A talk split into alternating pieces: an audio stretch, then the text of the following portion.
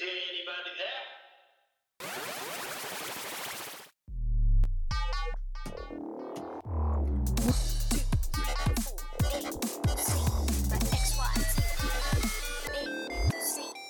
XYZ. Break it down, yo. Narinig ko. Doraemon. Doraemon yun, di ba? Oo. Okay. Tigil ko lang nga to. Kaya ako yun pinatugtog kasi isa yun sa mga malaking parte ng, isa yun sa malaking parte ng childhood ko. Kasi nung bata ako, lagi akong, lagi kong inaantabayanan yung Doraemon, ay mga slam dunk, mga, mga, ano, cartoons sa hapon. Ako, naalala ko nung medyo bata-bata. Bata-bata talaga. Kailan yun, kailan yun. Mga 90s, ganyan. Ang inaabangan ko sa hapon, yung mga Princess Sarah, Ah, mga Sedi, ganon. Although some of it may be shown sa early morning. Kaya lang kasi nasa school ako noon, so napapanood ko yung sa hapon. Yung Sedi, Heidi, yung yung ginanapan ni Tomtos, Sedi yun, ano? Sedi yun? Oh, Sedi, tama. Yun. So, yun yung mga naalala ko, yung mga Princess Sarah, si Becky, si Becky. si Becky. Ngayon, iba na ang meaning ng Becky Oo, eh. mga tagabalap ng patatas. Ganun. yes. Kaya ikaw, ano, ano mo? Anong contribution? Ako, naabutan ko rin yung ano eh, yung hapon. Kaya lang, ano na yun, parang mga remake na lang siguro yun or kumbaga, re- ni- in-air na lang ulit. Mga Doraemon. Naabutan ko siya pati yung Flame of Recca, Ghost Fighter. Ah, Matanda na ako niyan. tawag Ako dito. siya ano pa ba yung mga uso nun? Uso rin yung slam dunk nun eh. Kaso, umaga siya, mga 9 a.m. Mm. Mga, ano nga ulit? Ano yun? Channel? Ah, wait lang. Channel 2, Channel 7, 7. 2. Oh, baka naman, sponsor lang. Oh. Yun yung mga panahon na ano, yung sa slam dunk, tsaka sa, yung Ipo Makonochi, yung knockout, yung, yung ititira pa lang niya yung mga ano, yung suntok o yung bola, mga isang linggo. Isang linggo yung ano, buong, yung buong week niya yun, yung puputol-putulin, Oo, ganyan. putulin, yung, yung pagkahagis ng bola. Tapos nag, ano, nag-reminisce kung ano-ano pa yung In between. in between ng mga Friday pa masushoot yun. Ganun. Tama. Monday pinato, Friday masushoot. Tama, tama. O, Pero ano yan, pagka hindi mo napanood yan, paano ka, huli ka sa Sa kwentuhan. kwentuhan. So, importante na mapanood mo yung episode for that day. Kasi pag nag-umpu ka na yung mga bata, wala kang contribution. Kaya di pa kasi uso nun yung ano, yung internet, eh, social media.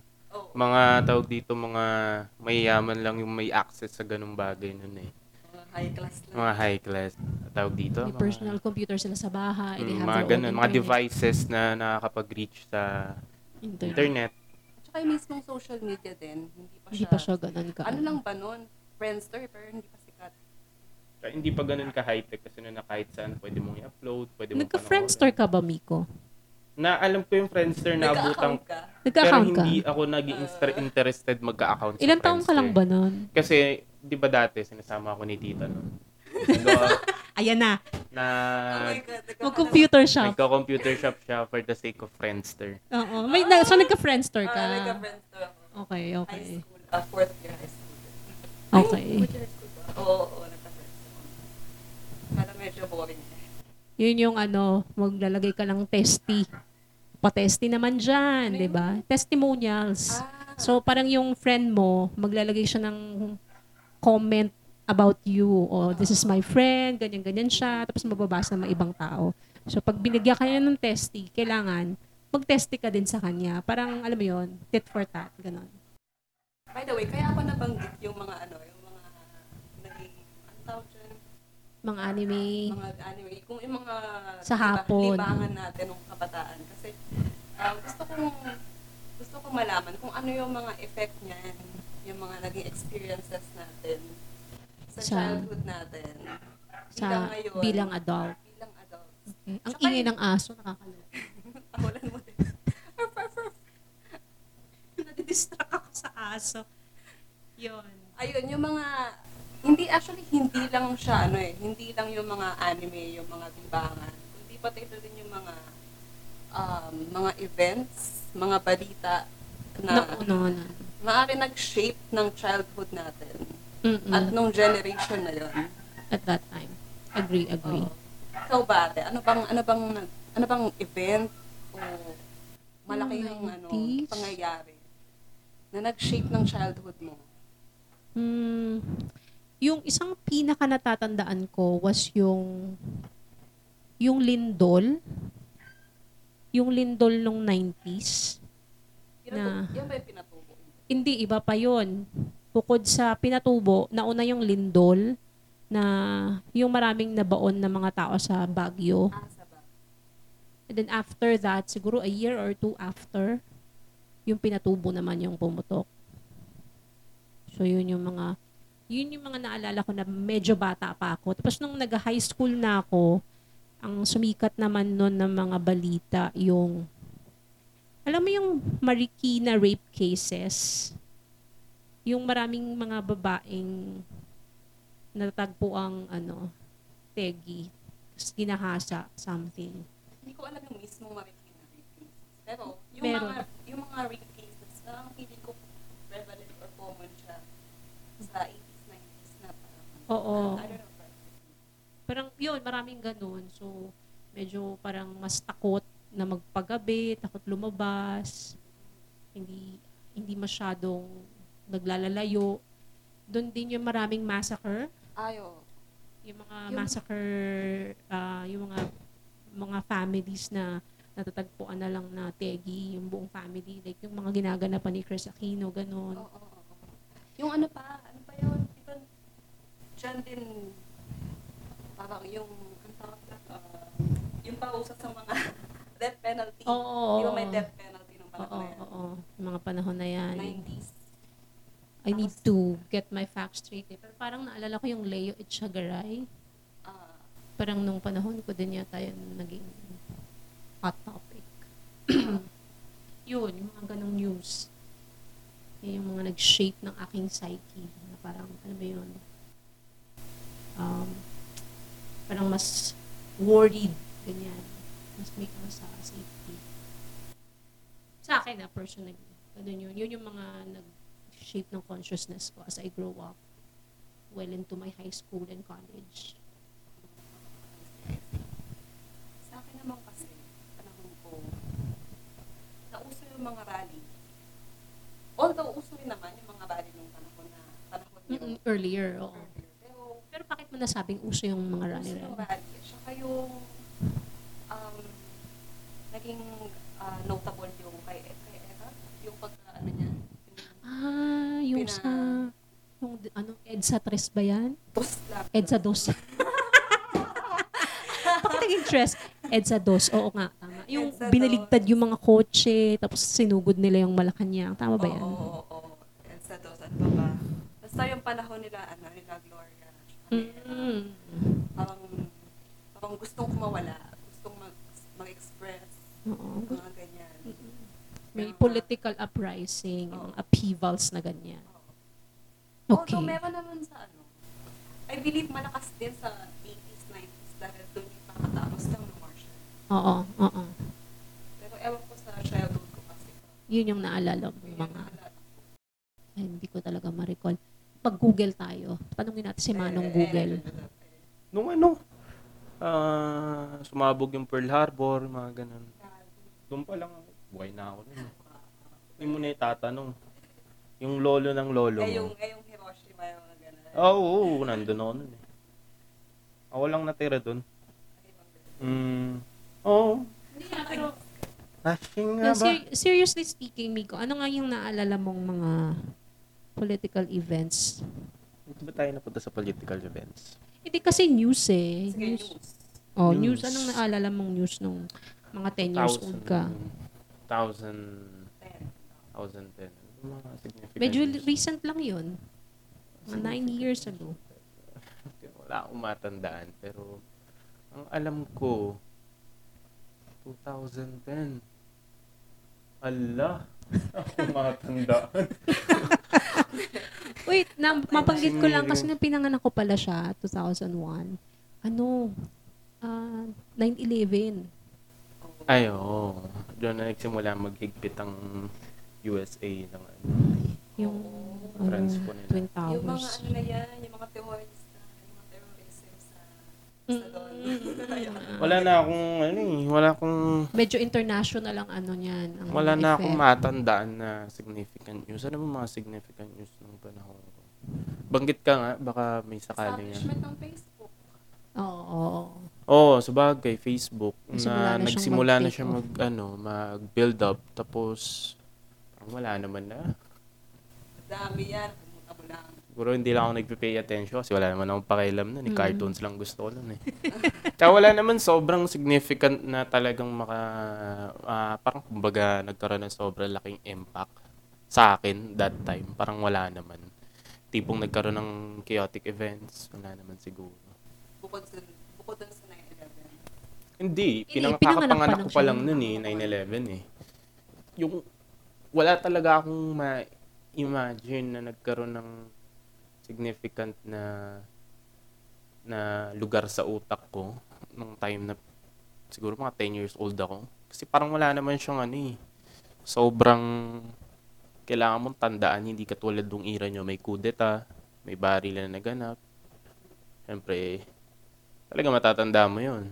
Uy, sa ano, kailan ba yun? Yung kay Pinoy, an- ilang taong ka na ba? nun? Yung sa, O may mali na ako nung panahon ni yung sa, doon na Rizal Park. Yan. Yung Hong Ah, yung- Kong bus. Yung ano, yung Ah, oo, oo, pero hindi naman 2010 yun eh. May parang nasa 2012 to 14. 2006. Yung ano, kidnapping inc- ay hostage taking incident. Oo. Yung natatandaan ko lang doon sa crisis na yun, eh, Hindi siya Ano, prepared yung hindi ano, prepared yung, yung- police force, yung no? police force. Kasi nagkaroon sila ng maraming ano eh. na, Ah, na ano yun, na bash yun ng husto. Oo, kasi magkaroon sila ng ano, ng mga failed attempts. Yung yung isa sa natatandaan ko doon eh yung maso. Oo Yung nga. lumipad yung maso sa loob. Lumipad ba? Na bitawan? Basta nabitawan yung maso. tapos may mga nagpipicture pa na May mga nagpipicture May, ng may police. quest pa. Oo. Oo. Tapos, eksaktong may TV sa loob.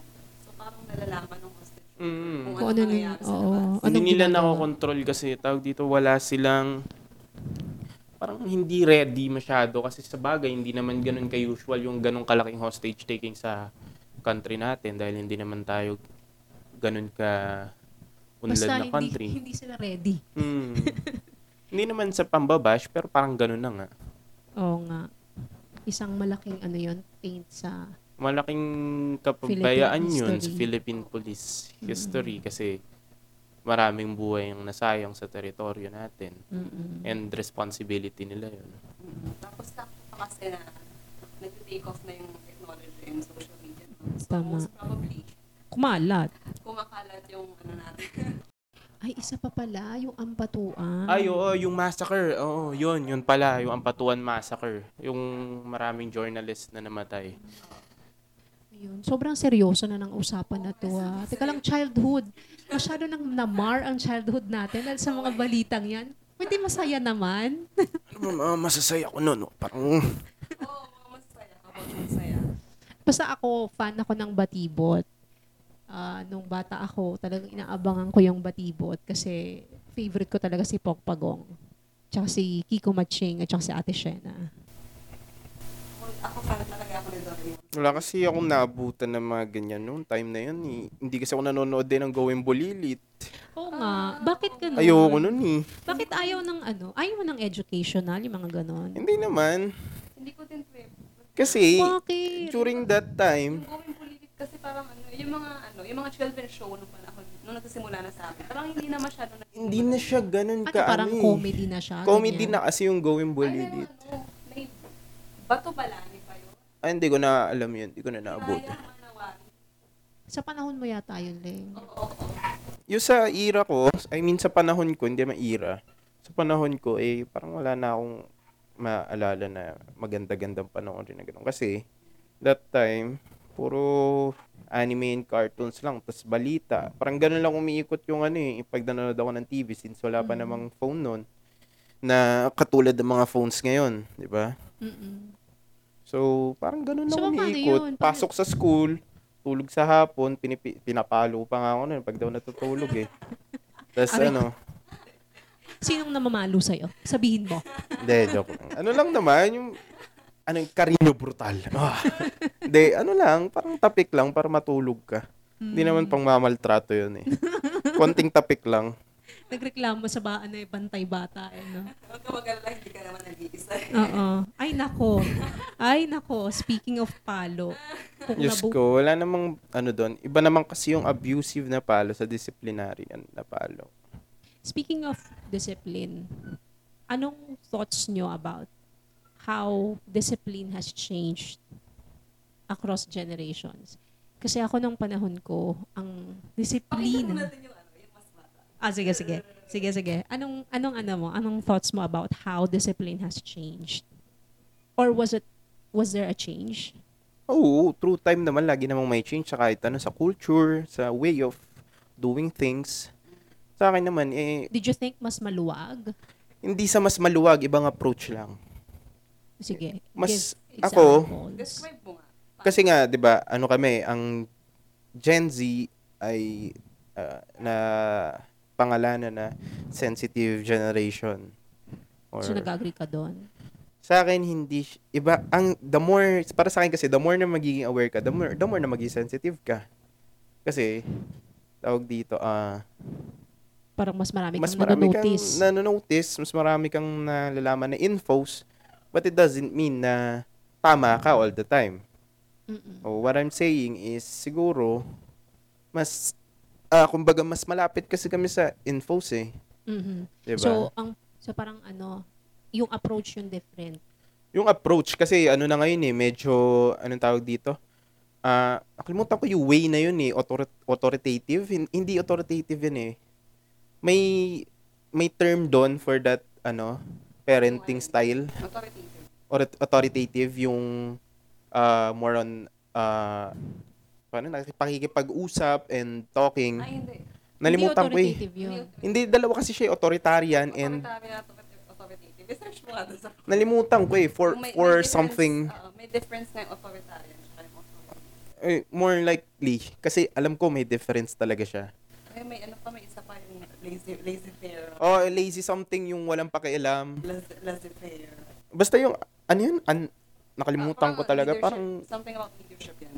oh, pero Pero ano, ah, it can be associated with. siguro mas marami na yung ano ngayon na yung population ng parents na hindi na masyadong gumagamit ng kamay na bakal and Mm. such. Sabi dito, both authoritative and authoritarian parents are strict and have high expectation of their Okay. kids. Authoritarian.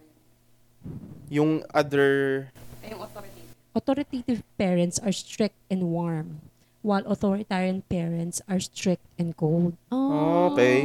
strict and warm yon siguro strict and warm. Siguro masasabi ko rin namang siguro dahil medyo may edad na ako, I mean nasa legal age na ako kaya hindi na ganun ka ka tight sa akin. Pero masasabi ko authoritative kasi strict and warm. Pero minsan naman syempre Kasi nagpalaki din sa'yo. Nagpalaki din sa amin. Oo, oh, ganun talaga eh. Lak, ma- maka- makalola din talaga ako. Laking lola ko eh. Oo. Parang iisa lang yun. Oo nga, actually. Pero eh, yung characteristics naman kasi ng parents, eh parang, kumbaga, individual pa rin eh. So, kanya-kanya pa rin. So, sa akin, swerte lang ako na yung parents ko, eh balance. Yung, yung lola ko or yung grandmother ko is warm, ay warm and strict. Yung real mother ko or yung mother ko is cold and strict. Oh my God! I'm cold.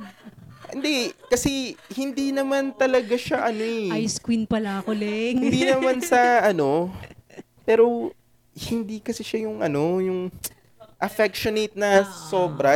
Ah, Kahit ikaw mapapansin mo yung kapatid mo eh, di ba? Oo. So alam mo naman siyang hindi siya yung clingy, hindi Oo, siya hindi yung talaga maano. ganun. Pero okay yun kasi balance eh. Since I May, don't, ano eh, may since I don't have a personality at play kasi din. kasi. personality talaga ng tao. So, Paano okay yung sa lang. mga kalaro mo? Is it, uh, how is it sa mga kaidaran mo? more likely halos parehas lang eh. Pare-pareho Ba- kayo. Sa, sa peers ko, ah, sa circles ko. Bakit bakit ganon? Dahil ba parang working ang mga parents Feeling nila? ko hindi. Siguro sa um nagkataon lang na yung siguro hypothesis ko lang to ah, or it's theory ko lang to na kasi siguro yung mga parents namin eh nagdaan sa medyo rough na way of Life. way of life or way of disip- disciplining Mhm. way of discipline ng kanilang parents. So, So, parang- parang, ayaw na lang nila siguro ipasa or they know other approach Mhm. na it could be Improve. possible Mm-mm. na ma-improve without using too much violence Mm-mm. such as Or that. too much, ano, force. Too much force, yeah, too much force, not violence. Mm.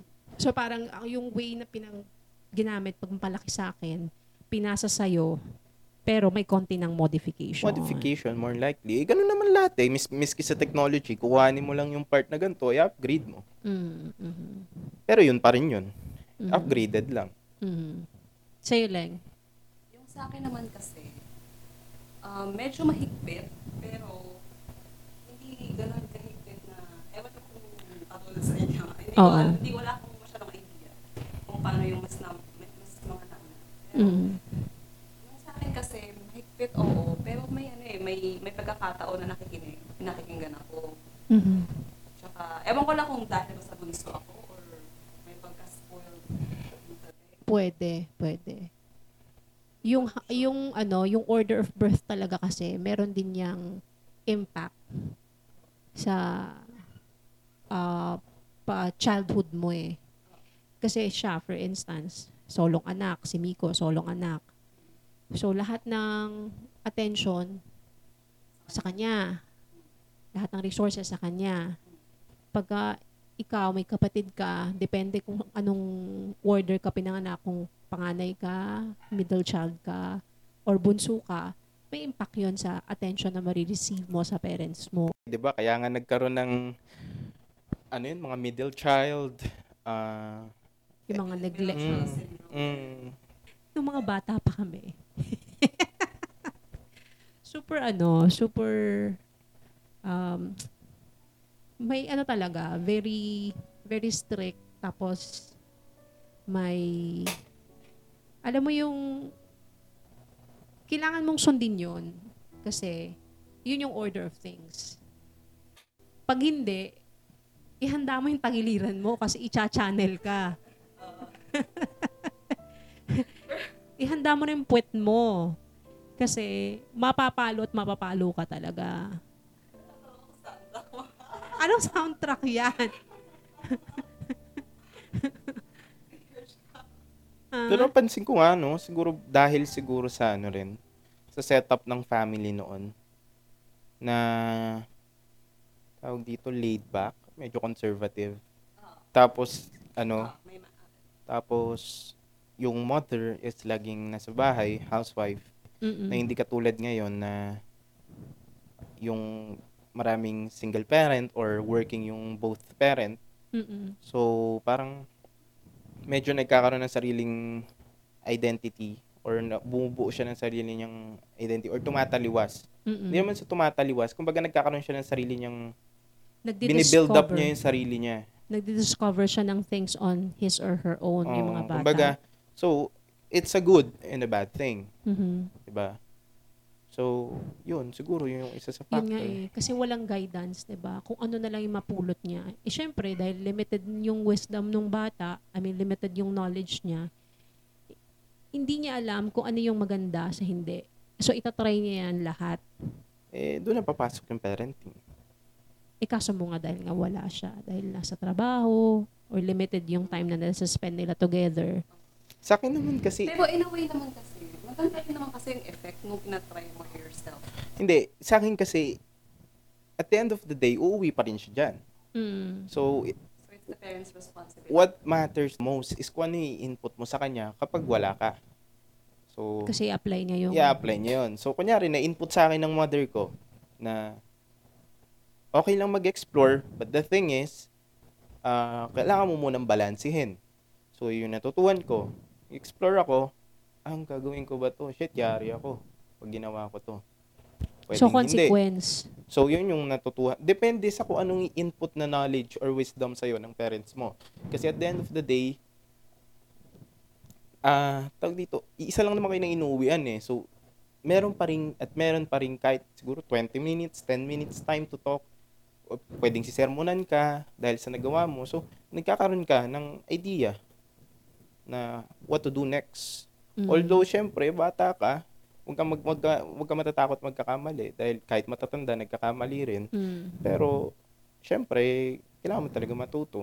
So parang Pero iba, magkakaiba kasi ang way of learning ng tao sa pangyayari katulad nung ano. Natututo siya dahil sa gusto niya, pwedeng natututo siya sa, conse- sa consequences. consequence ang nangyari niya Mm. na naginawa niyang desisyon. Okay. Paano kayo pag pinapakain ng gulay ng parents niyo? Ay, dati, naku, nag-aaway pa kami. Diba sa repolyo? Parang repolyo. Naalala ko yung eksenong yun, madugo yun, ano? Eh, mga ka! Kainin mo to! Marahas yun eh. Naalala ko yun. Kasi ayoko ng, ano, ayoko ng may pinipiling pagkain. Kasi Oo. hindi naman yan ipapakain sa'yo ng ikakamatay mo eh. Well, syempre, bata pa ako noon. Ano bang alam ko sa ganun, di ba? Ang hindi ko talaga kinakain nung bata ko is repolyo. Ewan ko kung bakit. Ay, alam ko na kung bakit. Naaalala ko na. May dala kang picnic, yun yung nilalagnat ako eh. Oo. Tapos ang ulam, repolyo. Oh. Tapos sobrang pait ng panlasa ko. Okay. So parang yun yung tumatak sa akin na lasa ng repolyo. Mm. Nung sumunod-sunod na. So parang nai-associate mo yung experience sa Oo, pagkain. parang ganun siguro. Kasi alam ko, kaya ayoko nung repolyo kasi sobrang pait nun.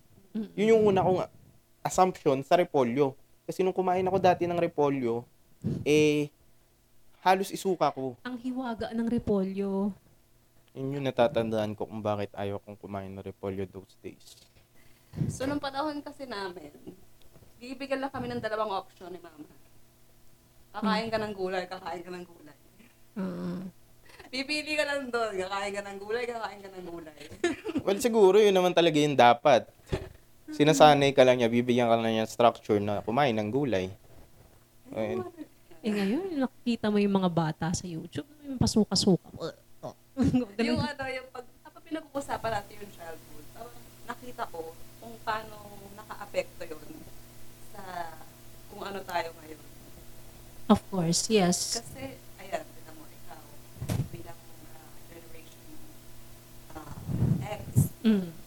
Xers. So, nabanggit mo kanina yung mga, hindi yun, yung, yung mga, yung mga events na, yung mga balita, yung mga naging cause na para maging matakot kayo lumabas, Mm-mm. kaya maging extra careful. Tapos, ano ba yun? Yung ano, yung mga natural calamities yung mga na, natural na calamities. nag-shape ng country at that time. Oo. Tapos, yung mga, yung recollection ko naman, yung mga, diba, gustong kumawala, Mm-mm. gustong Kasi mga rally-rally. rally-rally, gusto ng pagbabago. Mm-mm. Tapos, sila yung ano, yung, yung mga emerging na Technologies. technology. So, parang may epekto siya. Eh, ang tao naman eh, compilation of experiences. Mhm. Tama. So, in childhood, eh, malaking, Parang it leaves an imprint on you. oo, on part you. mo yan eh. Consciously or subconsciously or hindi ka man conscious, tatatak at tatatak sa'yo yan. Nasa utak mo na yan. So, you just need to find a way or it will emerge lang siya nang emerge sa'yo. eh. Kumbaga, parang Para siyang core. automatic na mag automatic na magsa-stack up lang siya. Mhm. magpapatong-patong lang yung experiences mo na parang nag-grow ka, parang mag-grow ka. Ito yung influence mo. Halimbawa, lumaki ka sa isang pamamahay na ah, chill. So, more likely makuha mo yung ganong vibe. Kasi, ganun yung nakagisnan mo eh. Although, may factor pa rin yung personality mo as an individual and yung peers mo. Pero syempre, it will, ah, baga magkakaroon siya ng ambag sa kung sino ka. Yung environment mo where Mm. where you existed, where you developed, no? Oo naman. Ngayon, nasa sayo na yun paano mo ipaprocess pag nagkaroon ka na ng wisdom and knowledge. Kung paano mo Tsaka siya paglabas mo sa ititimbangin. environment na yun, no? Oh, para sa akin, yung mga bata, yung mga sanggol, sila yung mga pinakamatatalinong creature. Kasi, wala lang. Wala naman sila iba iniisip. Wala silang ibang wino-worry. Mhm. Wala silang, wala silang, tawag dito, wala silang, Wala silang pinifilter. wala silang, ah, wala silang, live, sila yung literal na living in the moment. Hindi katulad ng tao, nag-worry sa future, nag-worry sa past. Mhm. 'Di ba? Normal sa atin 'yun kahit anong gawin natin. Halimbawa, nalaglag ka. Nabitawan mo o kaya nabitawan mo yung cellphone mo. Mag-worry ka na basag kaya. Di mo pa tinitignan. So normal sa instinct ng tao 'yun, pero 'yun yung practice na gusto kong ma-attain. Maging bata ulit. Maging worry-free. Mm. Ano pang topic ang related sa childhood na naiisip mo? Na pwede nating... Embarrassing, worst moment, yung ganun. Oo nga, oo nga. Most embarrassing, most worst that you Uy, could think of. Yung mga crush-crush. Uso pa ba yan? Uso pa ba yan ngayon? Ay, Diyos ko ngayon, makakakita ka sa Facebook, mga 10 years old, magjowa, pun... Ah, so wala ng crush. Hindi na dumaan sa crush. Kasi- Ewan ko. Sila na agad. Kasi nung bata ako, uso pa yung crush-crush. Yung- Naabutan ko yung abutan ng letters, yung susulat mo. Di ba na, nahulihan mo ko dati ng mga letters na gano'n? Laugh trip yun eh. Eh, yung mga ano, yung pangalan, tapos ima-match mo. Ay, yung mga flames at Flames, saka home. flames, flames, married, gano'n. Ah, so okay pa yun sa inyo? Naabutan Ginagawa namin yung pa ginagawa nun? namin. Tsaka yung mga paper na binubukas sara, bubukas sara. Tapos Ah. pipili ka kung anong number. Mga origami shits lang yun eh. Oo nga, oo nga. Of course, siya nga naabutan niya. Sa'yo rin, uso pa rin yun. Yung mga flames, flames. Mga crush, crush. So ngayon pala, ano na, Ano na ngayon? wala nang crush. Kung sa Kayo- kanila. Visit. Makakita ka sa, sa Facebook. Isang DM lang. Diyos ko, mga Sila 10 years old, yung profile picture nila, nakakiss. Nak ng po. Parang Kasi- minamadali nilang tumanda Hindi, siguro nakikita nila. sa media. Nakikita nila sa media or influence na, hi- Mhm. na hindi sila nag-guide pag uwi sa bahay. Ganun. Kaka-TikTok nila yan. Ewan ko ba? Kaka-YouTube, kaka-Facebook, kaka-TikTok yan. Oo, kasi may mga nakikita ako sa TikTok na parang yung mga um, relationship goals. Hmm, Mm. ah, Mga relation. boyfriend-girlfriend goals. Mga tipong 15, ano na, batikan na sa relationships. Yung mga ano, yung mga magkakasama sa bahay. Parang mga live-in. Pero mga ano na, mga ano lang. Di ba? Mga teenagers lang. Mm. Living mga- in na? Yung mga magkakasama. Oh my Mm. God. Oh my God. What happened? What happened to their childhood? Like they're so eager to grow up and to grow old. Don't Yun nga eh, kasi-. Yun nga yung ano eh, yun nga yung irony ngayon eh. Ini-skip bata nila yung ngayon, childhood. Masyado nilang gustong Minamadali. magmadali. Kasi nga siguro nakikita rin nila influence and such. Yun, parang mali. Or Parang all-time irony naman yun eh. Na-accelerate All masyado time, ah, masyado na-accelerate. na-accelerate siguro dahil sa technology. sa sa nakapaligid sa environment. Masyadong na-accelerate. Isipin Siguro, mo, dapat pero all-time all-time doon. irony yan eh. Na Yung mga bata gusto maging matanda, yung mga matatanda gusto maging bata ulit. Paurong, pabaligtad. Mm. So yun yung effect ng current events sa mga tao. Pero ever since naman, 'di ba? Ganun naman talaga. Hindi, pero at least, nung panahon ko, kahit Hindi, pa I mean mas laid back. dumadaan muna sa stages. O, syempre, makikipag, I mean, bata ka, sa care ka ng parent mo, tuturuan ka ng magulang mo kung ano yung tama. Kasi nung panahon na yun, is laid back pa. Tapos makikipaglaro ka, mag-interact ka sa mga kalaro mo, mag, matututo ka ng, ng ano yung paano mag-interact sa opposite uh, gender, mag-discover ka outside of your community, Yun kasi yung mag-aaral ano eh, ka. yung parang, Alam mo yun, may normal process. Meron kang phases na pagdadaanan. yun nga yung the good and bad side ng everything. Ito, evolution din to, evolution Sobrang of technology. Diba? So, evolution of technology, masyadong nakikita ng mga bata na hindi naman dapat nila makita. Kasi Mhm. everything is reachable. Lahat, no? At the, uh, in one click, you have access to it. Eh. At the tip of your fingers, andyan yung information. na ano, na, na Application agad. Oo. kakaroon talaga sila ng, kasi nga, ano yun, Nakita nila yung theory, apply na natin. mm, apply na po.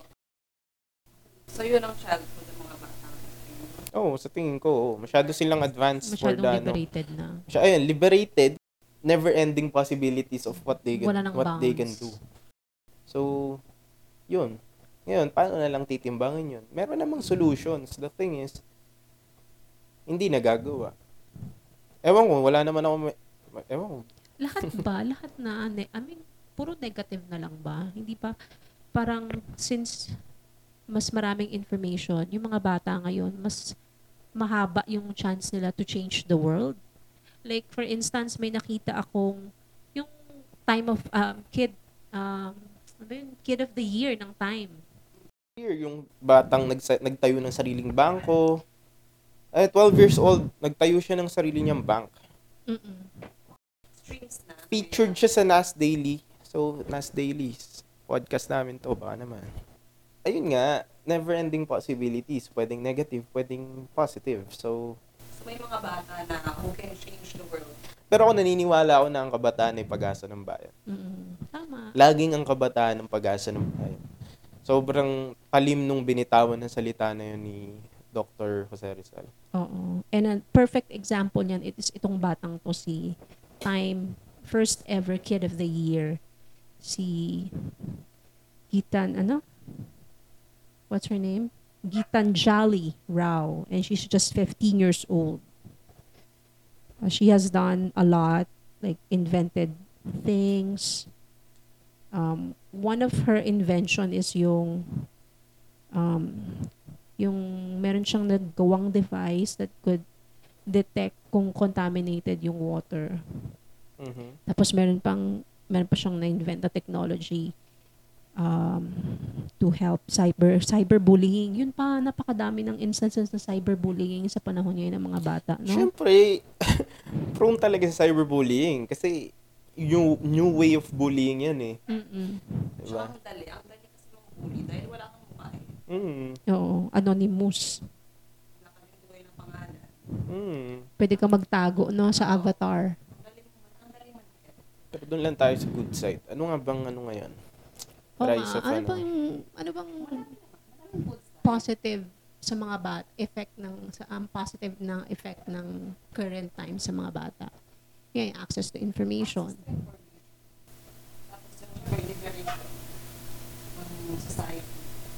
Like, Like open yung open na sa mga sa gender.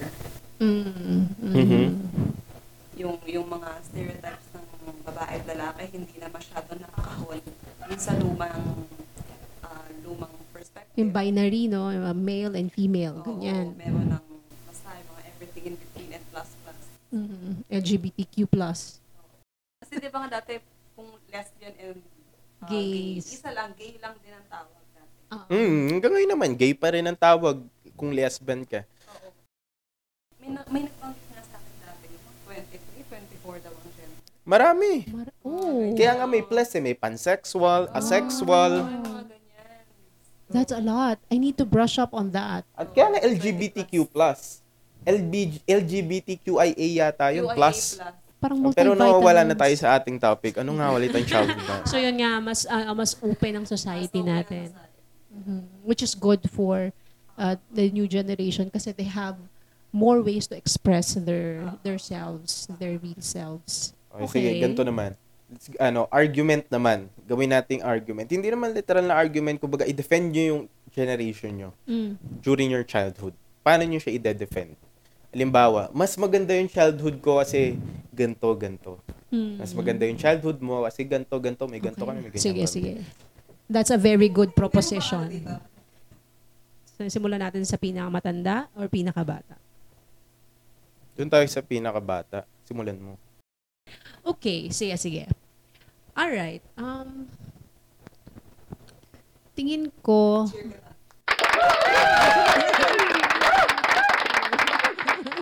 So, argument to ah. Parang i-defend mo talaga yung side mo. So, Ah, parang sige. sasabihin mo talaga na i-propose mo na talagang "Eh, hindi, mas maganda yung akin kasi may ganto kami and talagang ganto kami ng Child. bata Mm-mm. and mas strict kami, mas mas buo Okay, yung okay, structure okay. I got namin. it, I got it. Okay. Now, I think my childhood is the best um, by far because I have, um, I'm the generation that have acts that had access to uh, a life that's na hindi pa masyadong saturated ng technology. Um, yung childhood ko yun yung time na meron pa kaming chance na maghabulan, mag ah, mamitas ng aratilis, maghanap ng santan, magbasag ng paso ng kapitbahay, magbenta ng kalamay, um, ma-appreciate yung mga palabas sa TV, at um, alam mo yung mas maraming time with family kasi lalo na yung pag may mga program sa TV, talagang aabangan mo yon So, there's this ano parang opportunity to bond. So, yun yung importante di ba sa childhood eh, yung family mo. So, feeling ko yun yung um, um, bentahe ko nung generation namin. Hindi pa masyadong saturated ang technology. So, you have like um, experiences na hindi virtual, hindi purely virtual lang. Kumbaga may real life na interaction. Mas may connection. So, yeah, I guess that's why my childhood, it's the best childhood. Thank you. Nakakahiya. Ano naman, thank you for that wonderful Biconera. Sa akin kasi, sa tingin ko, kami yung best generation. Why? Kasi we have the the taste of both worlds. mm. Modern at yung medyo, medyo old. Mm, traditional.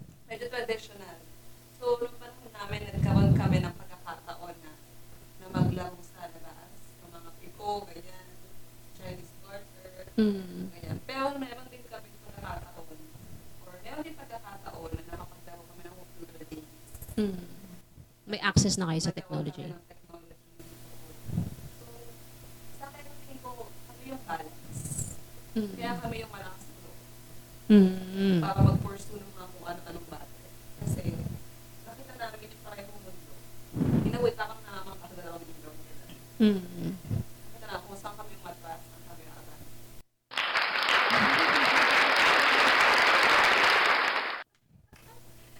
Ikaw naman, amigo. Ano, ano na? Siyempre yung generation ko yung pinaka the best. Kasi, hindi naman sa pangmamak sa, ano nyo, sa mga Generation generation nyo. Pero marami bang mga batang nag-rise through their, kumbaga, kakaibang, kakaibang ang galing, mga, mga prodigies. Kumbaga, more likely, sobrang dami ngayon. Kaya nga naniniwala ako kabataan ng pag-asa ng bayan. Sana kayo rin naniniwala rin kayo. Kasi pasok pa naman ako sa kabataan. Kaya, although hindi ako mukhang pag-asa ng bayan. Pero, yun, naniniwala talaga ang kabataan ng pag-asa ng bayan. Hindi ko naman sinasabi na lipas na yung panahon nyo, pero, kumbaga, ito yung, ngay- yung era namin ngayon, yung generation namin ngayon, alam namin meron pa kaming mayaambag, maitataas namin yung in another level, Mhm. in a higher level, more improved. And ah, alam ko na to message ko to sa mga kapwa ko kabataan. Ah, do your best sa lahat ng bagay, be passionate about it sa kahit anumang ginagawa nyo. Lagi nyo sabihin sa sarili nyo na kaya nyo to and isipin nyo na best generation kayo palagi. Gusto nyo mag-achieve ng higher, greater para sa next generation para mas marami pa silang ma-achieve na greater. So, huwag nyo pa rin kalimutan mag-enjoy and that's it. Peace out.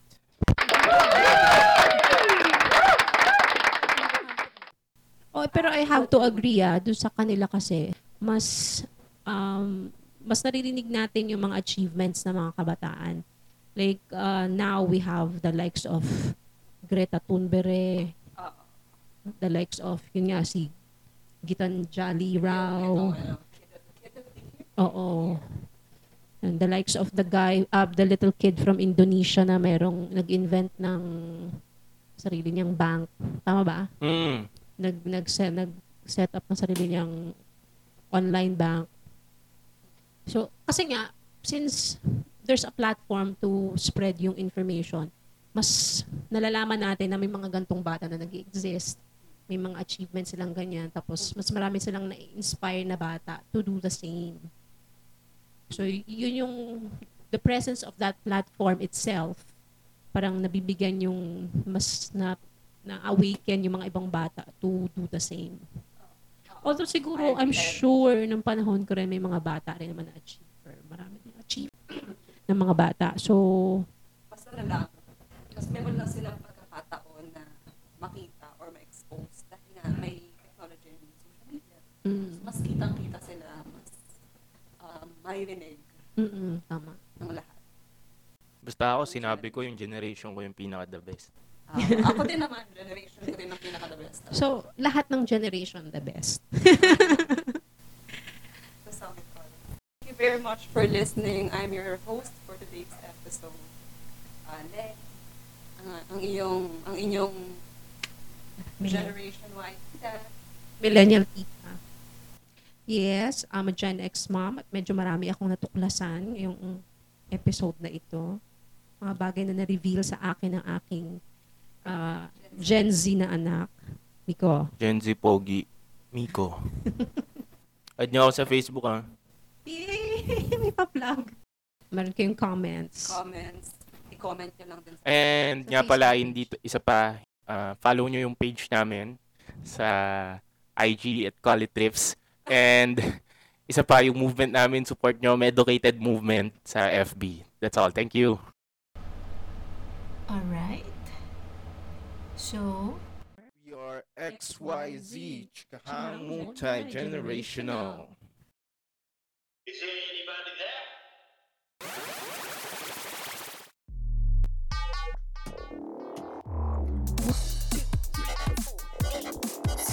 But XYZ. A to Z. But XYZ. Break it down, yo.